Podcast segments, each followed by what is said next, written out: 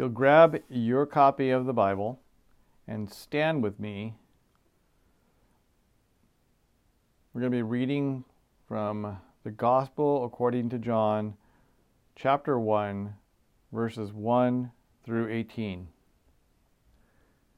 John 1 1 through 18. In the beginning was the Word, and the Word was with God, and the Word was God. He was in the beginning with God. All things were made through him, and without him was not anything made that was made. In him was life, and the life was the light of men. The light shines in the darkness, and the darkness has not overcome it. There was a man sent from God, whose name was John. He came as a witness to bear witness about the light, that all might believe through him. He was not the light, but he came to bear witness about the light. The true light, which gives light to everyone, was coming into the world. He was in the world, and the world was made through him. Yet the world did not know him. He came to his own, and his own people did not receive him. But to all who did receive him, who believed in his name, he gave the right to become children of God, who were born not of blood, nor the will of the flesh, nor of the will of man, but of God. And the Word became flesh and dwelt among us, and we have seen his glory glory as of the only Son from the Father, full of grace and truth. John bore witness about him and cried out, This was he of whom I said, He who has come after me ranks before me, because he is before me. For from his fullness we have all received grace upon grace. For the law was given through Moses, grace and truth came through Jesus Christ. No one has ever seen God, the only God, who is at the Father's side. He has made, no, made him known. Let's pray. Father, thank you once again for giving us your word, the Son of God, the light of the world, the life of man. Father, thank you that in him and through him and by him we have been restored to you, that we are children of you. Father, now through your Holy Spirit, teach us, cause our minds and our hearts to swell with love and admiration for who you are and what you did for us in purchasing us. Pray this in Jesus' name. Amen. The Gospel of John is different from the Synoptic Gospels, Matthew, Mark, and Luke. Matthew begins his Gospel with the lineage of Jesus from his paternal father's side, stretching back to Abraham, and then moves directly into the events that took place surrounding the birth of Jesus. This gospel puts the emphasis upon the teaching of Jesus. Mark's gospel is a quick paced gospel that begins with a very short introduction of John the Baptist and then hurls the reader right into the adult life of Jesus. This gospel puts the emphasis upon the miracles of Jesus. Luke's gospel is written from a historical standpoint and gives us another lineage of Jesus, this time from his mother's side of the family. And this one takes his lineage all the way back to God through Adam. This gospel was written with the emphasis being made upon the universal nature and appeal of Christianity to all humans. The Gospel of John is different from the Synoptic Gospels. It omits about 90% of the material found in the Synoptic Gospels.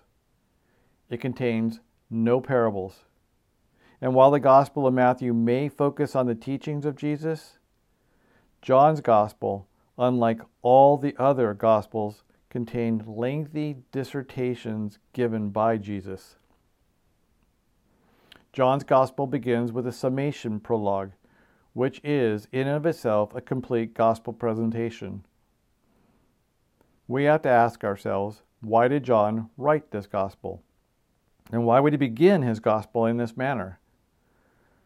We know that his was the last Gospel to be penned, probably around the year AD 100, a full 70 years after the death of his beloved Master he most assuredly had read the other three Gospels. Why would he not follow their pattern and their vision? Well, one reason is because the other three Gospels had been written and were being circulated within the church. Because of this, John's Gospel could then focus on a different and yet just as important aspect of Jesus, his divine nature coupled with his humanity. Before we get into this gospel, into the message of this gospel, we should first learn who this man John was. Mark 3:17 tells us something about him. It says James the son of Zebedee and John the brother of James, to whom Jesus gave the name sons of thunder. We can't know why for sure Jesus would call them sons of thunder, but it would seem that they were hot-headed and quick to want to act. And we do have the story of the time they wanted to call down fire from heaven on the Samaritan town as evidence of this. Before he became a disciple of Jesus, he had a fishing business with his brother Aunt James, Peter, and even Andrew. He was part of the inner circle to Jesus along with Peter and his brother James. These three alone were permitted to witness such events as the raising of Jairus' daughter, the transfiguration, and the agony of Jesus in the Garden of Gethsemane. We also know that he was a disciple of John the Baptist and was probably one of the two disciples that are spoken of in John 1, verses 35 through 39, that spent a day with Jesus after hearing the Baptist proclaim a second time, Behold, the Lamb of God. We also have a surprising amount of historical evidence from the early church fathers as to how the fourth gospel came into being. The earliest is that of Irenaeus, who was the bishop of Lyons about AD 177. Irenaeus was a pupil of Polycarp. Polycarp had been a pupil of John. Because of this, there's a direct link between Irenaeus and John. And Irenaeus writes John, the disciple of the Lord, who also leaned upon his breath, himself also published the gospel in Ephesus when he was living in Asia. In this explanation on the writing of the Gospel of John, Irenaeus does not say that John wrote the Gospel. He says that John published it. There's a difference between writing something and publishing it. In the first century, this term was used to describe how official documents were distributed, not personal biographies or books. From this, we can know that the Gospel of John was not a letter that was recognized by the church as canon years after being distributed. It was gospel from its inception. The next account is that of Clement, who was the head of the church of the school of Alexandria about AD 230. He writes, Last of all, John perceiving that the bodily facts had been made plain in the gospel, being urged by his friends, composed a spiritual gospel. The important thing here is the phrase being urged by his friends. We can be wrong in thinking that John died in isolation. He had been exiled to the island of Patmos for a time, but, but, but spent most of his time with the church, first in Jerusalem, as chronicled in Acts, and then in Ephesus. From accounts such as this, we can see that there was a church behind the writing of the fourth gospel, supporting the writer of the fourth gospel, encouraging him.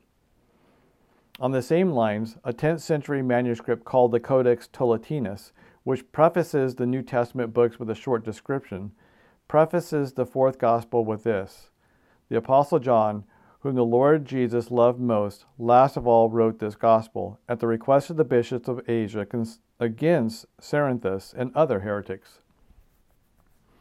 We know that John served as one of the elders at Ephesus toward the later part of his life, and tradition states that he died and was buried there as well.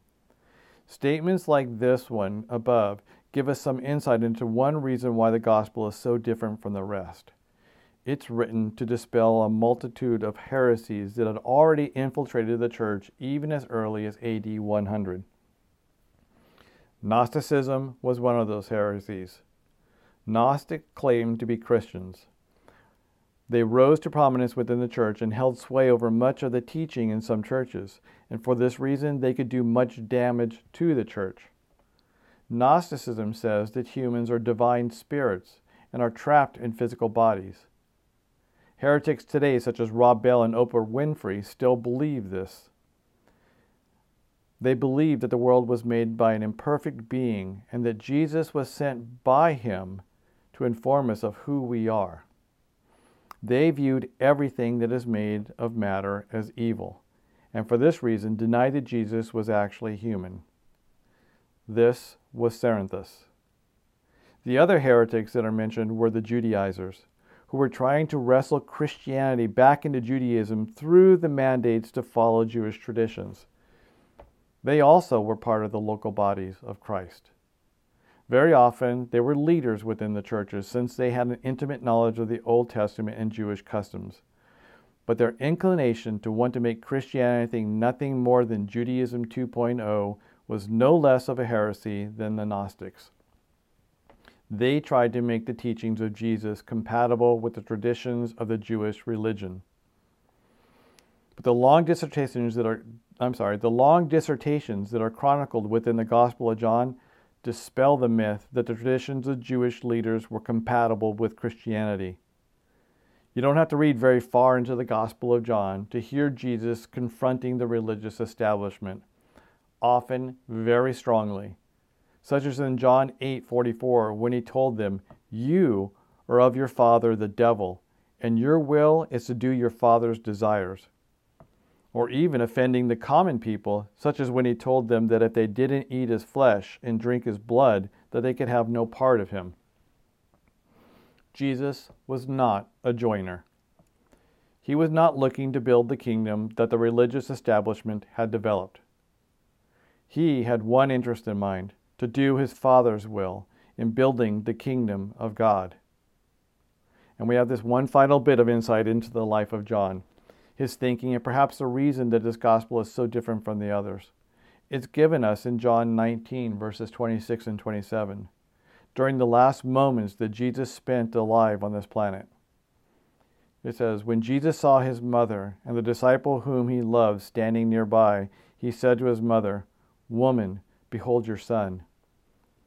And he said to the disciple, Behold your mother. And from that hour the disciple took her home, or took him to his own home. There was a love between Jesus and John that shook the apostle to the core, that changed his life so much so that after his time with Jesus, he was no longer referred to as a son of thunder, but for the rest of his life would be referred to as the disciple of love. We don't have to guess at the ultimate purpose of, that John had in mind in writing this gospel. He told us. He gave us a thesis statement. John chapter 20, verse 31 says, But these are written so that you may believe that Jesus is the Christ, the Son of God, and that by believing you may have life in his name. he wrote this gospel as witness that Jesus was God, so that you may believe that he is the Christ. He wrote this gospel so that you could share the love of this Jesus with him, and that through belief that you may have life in his name. The love of Christ had wrecked this man's world. It changed him so much that it seemed that he lost himself completely in it and desired only to be known by it. Perhaps this is why he only referred to himself as the disciple that Jesus loved.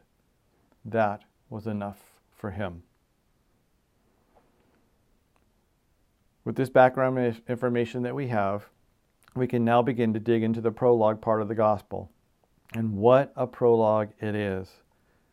In this prologue, there are words and labels that are very important in understanding the purpose and thrust of this gospel. Words such as Word, God, Light, Life, Christ, and even World. And as we come to each of them, we're going to unpack them for their meaning and importance.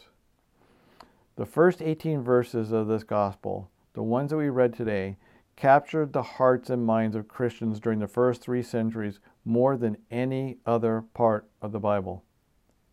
Jesus is elevated to such heights in this prologue that these people became virtually preoccupied with digging into the high view of Christ that is expressed in it.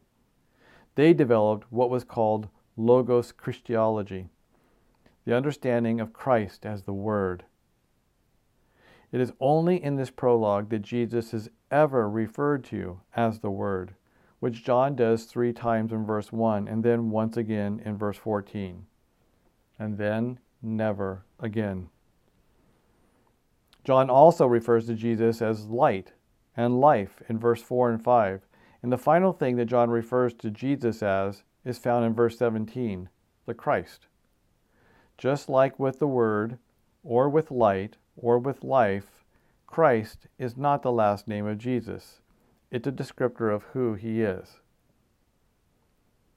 Verse 1 In the beginning was the Word. And the Word was with God, and the Word was God. That John was referring to Jesus when he used the term Word is without a doubt. But why did he use this term? What was the thinking behind it? In both the Greek and Jewish societies, the term word was linked to the divine. In the Greek thinking, logos or word was impersonal and referred to knowledge or truth.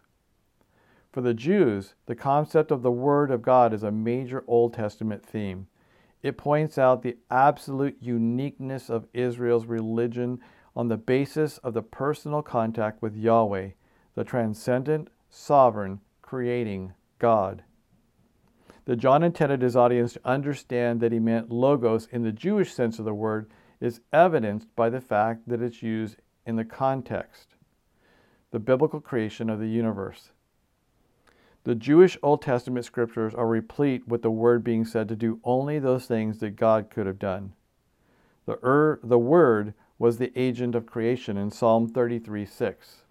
He introduced the Abrahamic covenant, Genesis 15 1, gave Israel the Ten Commandments, Exodus 24 3 and 4, attended to the building of the Solomon's temple, 1 Kings 6:11 through 13 and revealed scripture to the prophets Jeremiah, Ezekiel, Daniel, Hosea, Joel, Jonah, Micah, Zephaniah, Haggai, Zechariah, and Malachi.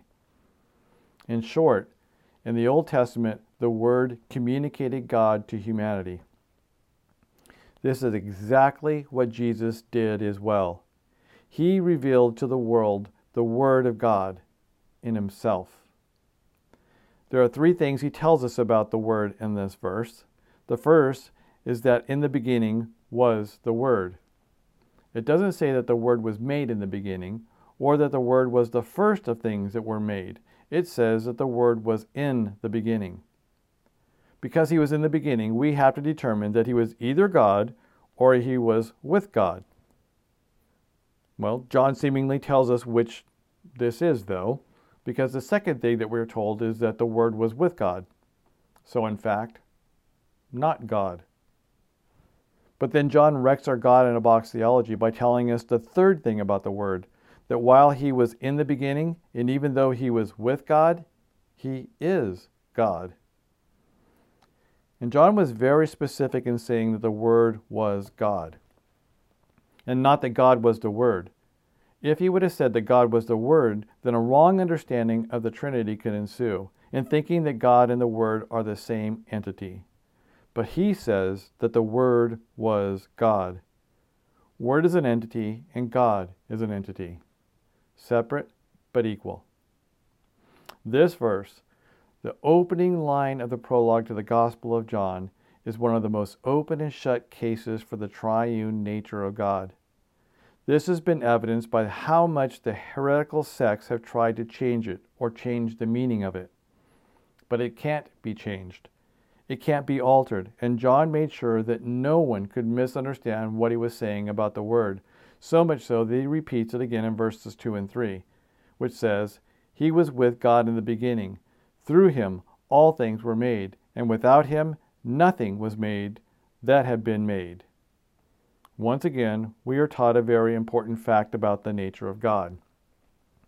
John does not say that all things were made by the Word, they were made through Him. All things were made by God and through the Word, which is God. Again, two separate but equal entities. And if you ever question if Jesus is God, or run into another person who says that Jesus isn't God, that he's just a God or a prophet, do this. Take a piece of paper and draw a line from the top to the bottom down the middle. On one side, write all things that were made, and on the other side of that line, write without him, nothing was made that had been made. Now ask yourself, or that person, onto what section are you going to place Jesus?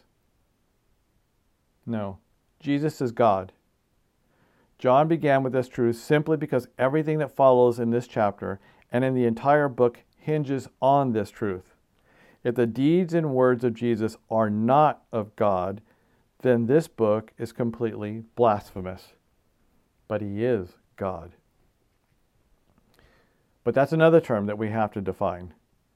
Because just like now, there were many gods in the first century. It's been that way almost from the very beginning, as evidenced by the actions of Adam in thinking that he could act outside of the express decree of God, thereby making himself God. The fact that the term God is thrown around so often can be very disturbing and even confusing. Speak to almost anyone, and they will tell you that they believe in God. And even those that claim that they don't believe in God act as if they do hating someone that they don't that they say doesn't exist and spending large parts of their lives trying to disprove the existence of the one that they say does not exist. But the problem lies in the fact that there are a lot of small g gods, things, people, or deities that people worship. And there are a lot of people who actively serve their small g god, some of them claiming to be Christian. The Mormons want to claim to serve the true God of the Bible. The NAR people, the New Apostolic Reformation people, those that promote the health and wealth narrative, say that they're Christian. Jim Jones called himself a Christian. Rob Bell calls himself a Christian. So does Kenneth Copeland. Well, how do we clarify this dilemma? Does it even need clarification? Well, outside of the Christian doctrine, it doesn't for every other religion, leave open the possibility that there are other ways, there are other gods. All roads lead to heaven. It is only the Christian triune God that says there is only one God and only one way to this God through his Son. All roads may lead to heaven, but it is only through the Christian God of the Bible that anyone is ever able to stay there. That's why the generic term God is safe to use in conversation. Everyone has a God that they serve. When we talk about God, we need to be as specific as John was. In verse 17 and 18, he tells us which God he's talking about when he says Word and even God. It says, 17 and 18, For the law was given through Moses, grace and truth came through Jesus Christ. No one has ever seen God but the one and only Son, who is himself God, and is at the Father's side and has made him known. You will hardly ever offend anyone if you talk about God. But when you start getting specific and use the name of Jesus, telling people that it is only through him that there is forgiveness of sins, watch out. It's then that you will find out what and who people worship. And it's when you show them Jesus, the Jesus of the Bible, of the Gospel of John, the Jesus that rules as king and demands allegiance to him and obedience to his word, it's then that you will be that you will then be able to weed out the heretics and false prophets. When you show them the Jesus that the Bible reveals, it's then that you will offend with a true and living God. Well, let's talk about the term Christ that's used in verse 17. What's the deal with that? Well, as I said, Christ is not the last name of Jesus. Christ is the Greek word Christos, which is the translation of the Hebrew word Messiah, which means the anointed one. From the time of Adam and Eve, after the fall and promise of a coming Savior, man has been looking for the Messiah. And as redemptive history progressed, God, through his prophets, revealed more and more about the coming Messiah and the continued promise of the coming Messiah, such as in Isaiah 61 1, and even more specifically in Daniel 9 24 through 26. The Messiah, this Messiah, or Christ, is the same person as the seed of the woman in Genesis 3:15. Is the seed of Abraham, Genesis 22:18. The prophet, like unto Moses of De- Deuteronomy 18:15 or the priest of the order of Melchizedek, Psalms 110:4, the rod out of the stem of Jesse, Isaiah 11:1, the Emmanuel, the virgin son, Isaiah 7:14, the branch of Jehovah of Isaiah 4:2, and the covenant or the messenger of the covenant, Malachi 3:1. This is he of whom Moses in the law and the prophets did write. The Old Testament scripture is full of the prophetic declarations regarding the great deliverer and the work that he was to accomplish. Jesus the Christ is Jesus, the great deliverer, the anointed one, the Savior of man. Verse 4 and 5. In him was life, and that life was the light of men. The light shines in the darkness, and the darkness has not overcome it. In the opening lines of this book, we are transported back to the very beginning of recorded history, back to the moment that all things began, back to the time when all things were deemed very good, back to Eden. This entire prologue is an echo of Eden, pointing back to the beginning of all things. In the beginning. These are the first words of the book of Genesis which was originally entitled In the Beginning. And just like with the book of Genesis, the focus here is not on the when of beginning or even the specifics of how of the beginning.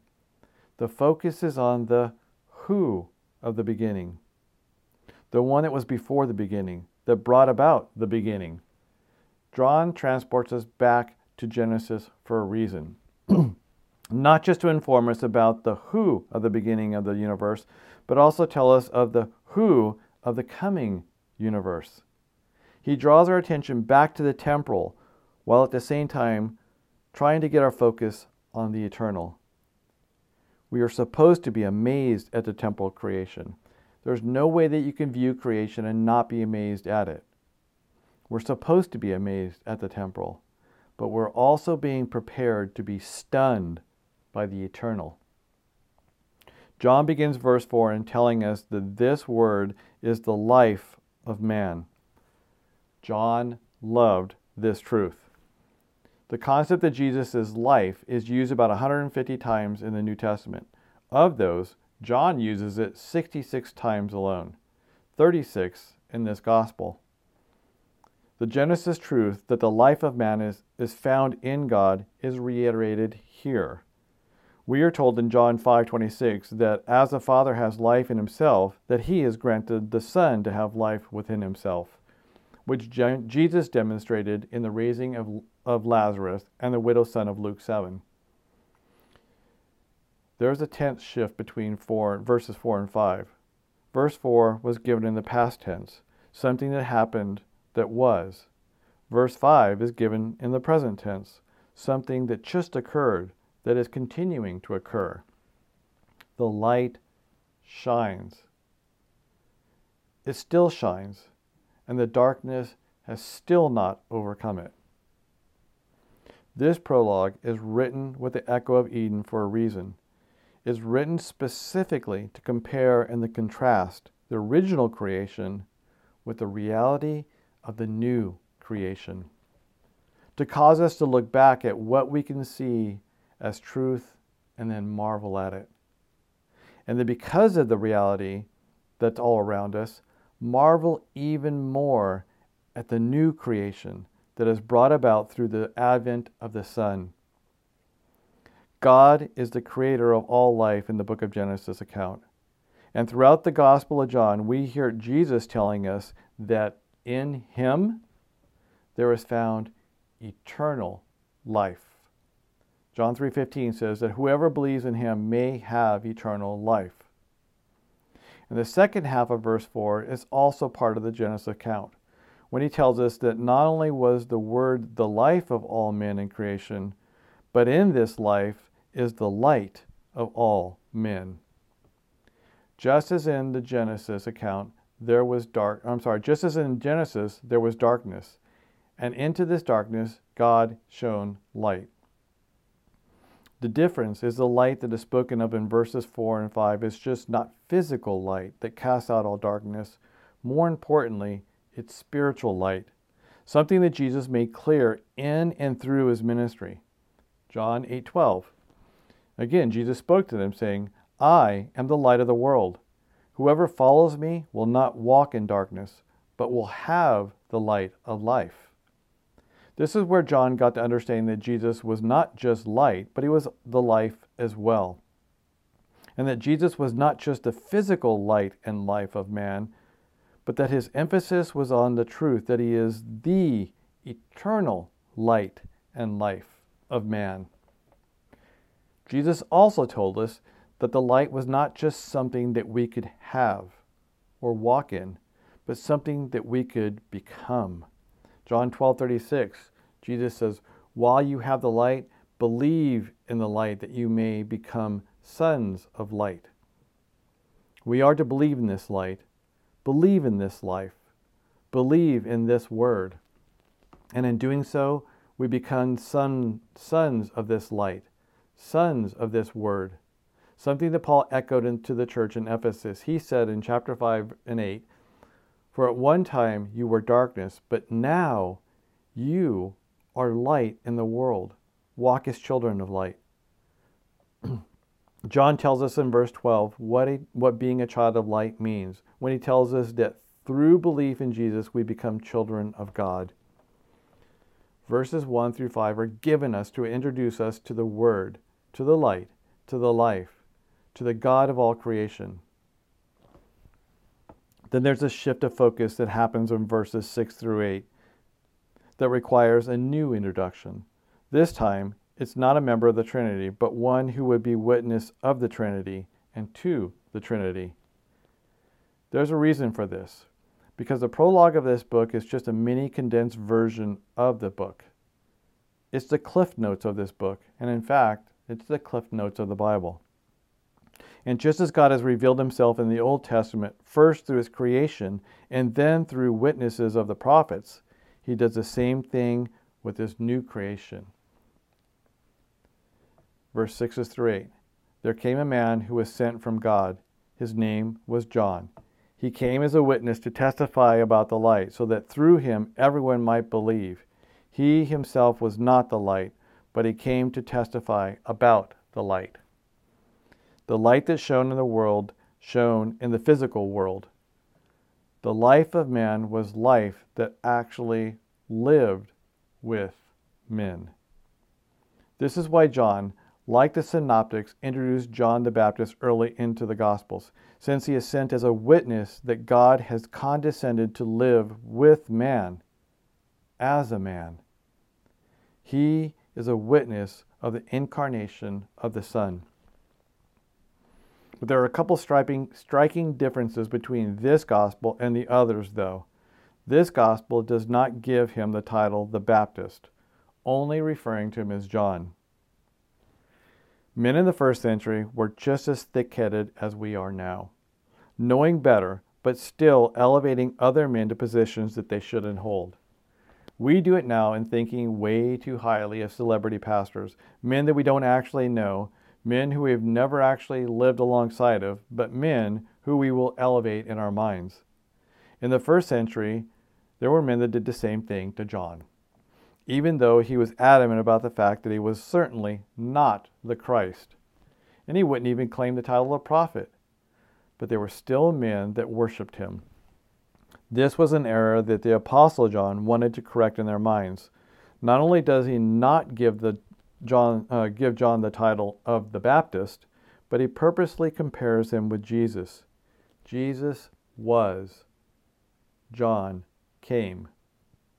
John was a man that was sent by God with a purpose to bear witness about the light. And we are even told why of that purpose, that all might believe. This word might is better translated as should, though. For John did not give the ability to believe in the Christ, he only pointed to that Christ, which is enough evidence to garner true belief. And John the Baptist was a faithful witness to and for God. His entire life was given over to the worship and service of Him, as revealed to us through the other Gospels. But he was only a witness, he was only a man and his baptism was only to prepare a people for their king. The Apostle John, having revealed the prophet and the witness of the prophet, now shift his attention back to God and back to the incarnation. He says, The true light, who gives light to every man, was coming into the world. He was in the world, and though the world was made through him, the world did not recognize him. He came to his own, and his own did not receive him. There is truth found in these verses that is meant to shock us. The first is that the Word, the true God, condescended to become a man. But there's an even more amazing fact, though, is that when he did, men would have nothing to do with him.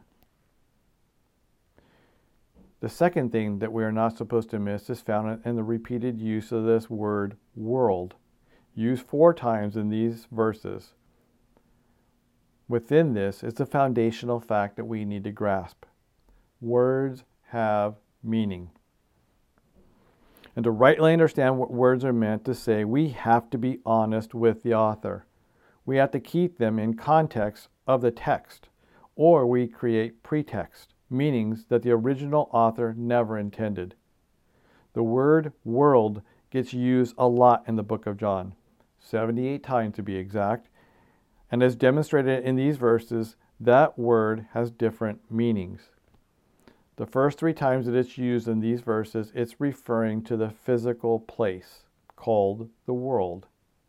But the last time that it's used, in verse 10, John changes the meaning from the planet Earth to the people that live on the planet Earth.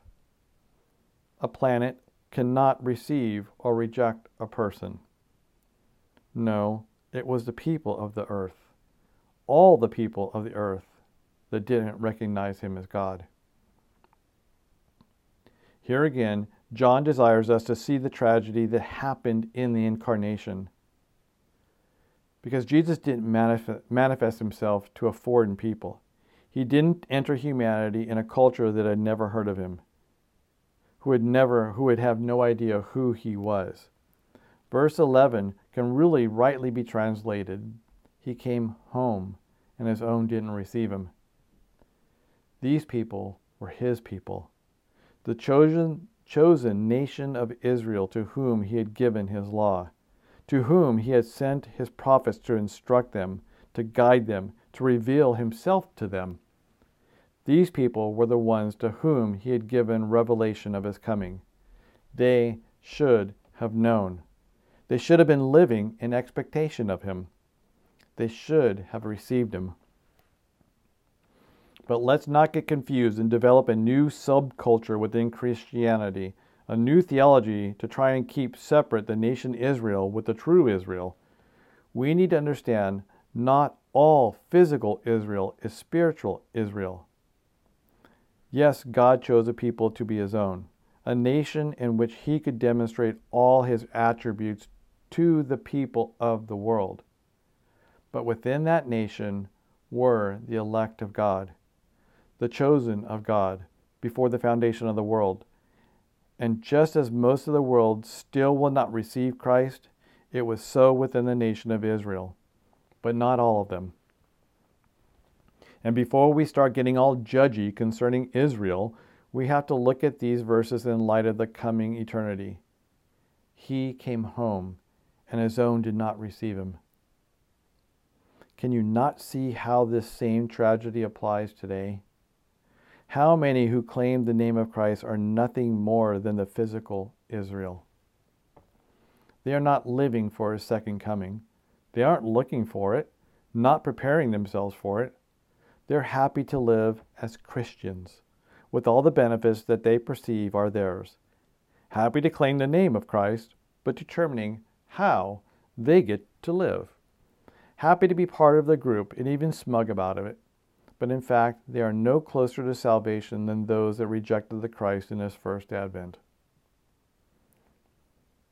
But to all who did receive him, to those who believed in his name, he gave the right to become children of God. Children born not of blood, nor the desire or will of God, or of man, but of God.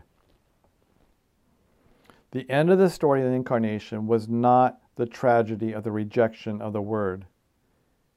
It's the grace of inclusion into the family of God. Remember verses 4 and 5 of our text. In him was life, and the life uh, was the light of men. The light shines in the darkness, and the darkness has not overcome it. Yes, the rejection of the word is shocking and tragic, but it's not the point of the story. The grace of God in the inclusion of any into his family is the point of the story. John doesn't say that these verse in these verses that those that believe in his name are just given the ability to become a child of God. They become a child of God. They are not given a chance to say yes or no in this adoption through belief. The adoption has already occurred. God has set his seal on them through the regeneration of their hearts, through the indwelling of His Spirit. And because of this, they are not waiting to be His children placed in a temporary trial adoption. They are given full authority and are already part of the family of God. And finally, let's look at how they are made children of God. Let's talk about this word children.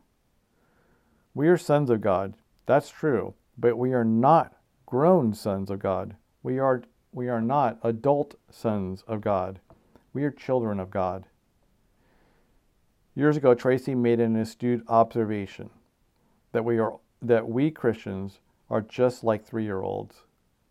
Our world, our worlds revolve around us, and we think this world is centered on us, and we even throw tantrums like three-year-olds. This is how we come to Christ. And even at the end of our life, even if we have matured greatly as saints. Even then, we die as a three year old, only nine months older.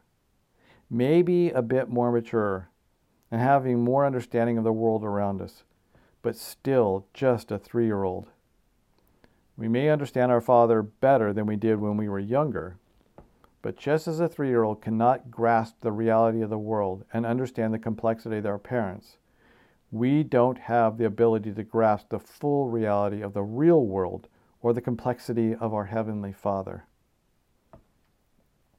And verse 13 is a foundational verse in understanding the salvation of God and understanding how those in verse 12 were able to receive Him, able to believe in His name. In this verse, we are told very clearly that man does nothing, he is done to. Man does not act, he is acted upon. Man does not choose, he is chosen. They are children not conceived of blood. They are children of God, not because they desired to be so. Nor are they children of God because of a change of will, not because they decided to follow Jesus. They are children of God for one reason only because they were born of God. Verse 14 The Word became flesh and made his dwelling among us. We have seen his glory, the glory of the one and only Son from the Father, full of grace and truth. John once again goes back to the incarnation in telling us that the Word became flesh. Remember that I told you that this gospel was written at least in part to correct the error of the Gnostics. Well, there was another group of people who held that since God is perfect, that he could not have been truly human, that Jesus walked among men in spirit, only appearing to be human, They were called docetic, which means to seem in the Greek, because he seemed like he was human only. In this verse, John is purposely very crude in his description. He didn't say that the Word became human, or that the Word became a man, or even that the Word took on a body. He uses this term flesh in order that there could be no wiggle room in trying to deny that Jesus was truly God and truly man. And John also, for the first time, reveals who the Word is. He's not some cosmic force, He is the incarnate Son who made his dwelling among us. And what are we to make of the fact that John tells us that we have seen his glory? The glory of the only of the one and only Son from the Father, full of grace and truth. The word that is translated as dwelling in this first part of this verse is also translated tabernacled. To the Jewish ear, this would have made them think of the tabernacle of Exodus. Then the cloud covered the tent of the meeting, and the glory of Yahweh filled the tabernacle. And Moses was not able to enter the tent of meeting because the cloud settled on it, and the glory of Yahweh filled the tabernacle. Exodus 40, 34 and 35. In the old creation, the tabernacle was the place that the Shekinah glory of Yahweh dwelt. In the new creation, the glory of God, the same glory that was in the tabernacle, dwells fully in the human body of the Son. And this body was full of grace and truth. That these two words are used to describe the glory of God is not only indisputable, it's an important point that we need to understand. These words need defining. Trying to define grace can be a difficult task, since when we do, we often start defining kindness or gentleness or even love. These are all aspects of grace, but none of them fully tell us what the grace of God is. I've always found the acronym God's riches at Christ's expense the most helpful way to describe the grace of God. For in it, all kindness, all love, all gentleness and mercy are shown, while at the same time revealing the cost of these things for us. And then there's truth. In our day and age, most people who claim, or the people who claim to be the most enlightened, the most well educated, say that there are no truths. There are only your truths and my truths. What I believe to be true is true for me, and what you believe to be true is true for you. It wasn't quite this stupid in the first century. But even though they held that there were truths, things that were indisputable facts, where these truths came from was unknown to them. Jesus corrected that error in thinking. For he said in chapter 14, 6, I am the way and the truth and the life. No one comes to the Father except through me. Jesus is not only the radiance of God's glory, he is truth manifested. In him all truth dwells. Is it no wonder that our world wants to deny that there is no truth? There's been another shift in our prologue, though. There's been another change happen. John no longer refers to Jesus as the Word, no longer refers to him as light or even life, and in no factor, and in fact, no longer even refers to God as God for he has now introduced us more fully to our God in the Son and in the Father. Verse 15 John testified concerning him. He cried out, saying, This is he of whom I said, He who comes after me has surpassed me because he was before me. We are brought back to the witness of John the Baptist. In this verse, it's made clear that the Baptist was sent by God to reveal God. And even though his ministry came physically before Jesus, his ministry was nothing more than part of the ministry of Jesus. The Baptist pointed to the eternal state of Christ to prove his preeminence.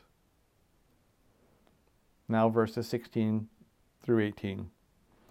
From his fullness we have all received grace upon grace.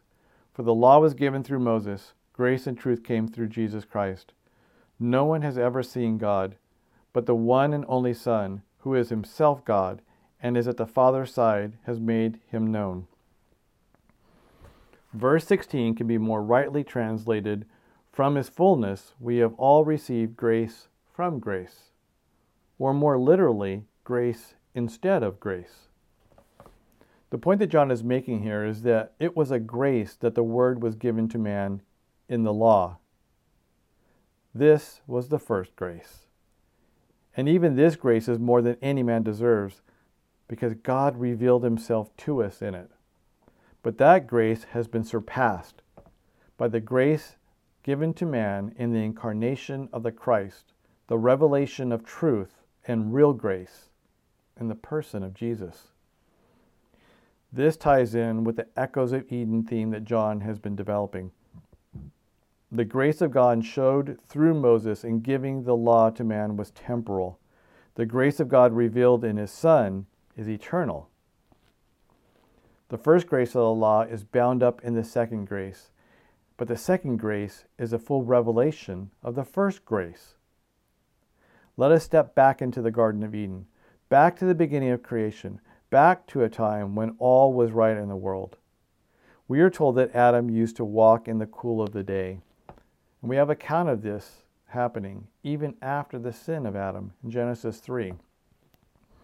Then the man and his wife heard the voice of Yahweh walking in the garden in the breeze of the day, and they hid themselves from the presence of Yahweh among the trees of the garden. But Yahweh called out to the man, Where are you? And he said, I heard your voice in the garden, and I was afraid because I was naked, so I hid myself. Adam saw God. He talked with him face to face as a son to a father. But he wasn't alone in this, for we have other accounts of men seeing God, talking to God. Genesis 18 1 and 2.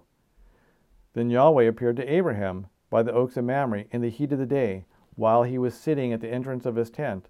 And Abraham looked up and saw three men standing nearby. When he saw them, he ran from the entrance of his tent to meet them and bowed low to the ground.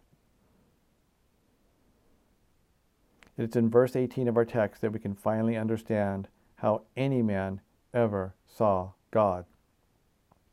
How there is no contradiction between this and the truth that no man can see God and live. These men and women saw God. They walked with him in the cool of the morning, ate with him beneath the oaks of Mamre. They were with the Son, the only one who has ever seen the Father, the only one that is at the Father's side. It's because of this verse that we know that one day we will see God face to face. And on that day, we will not only see him, we will be like him.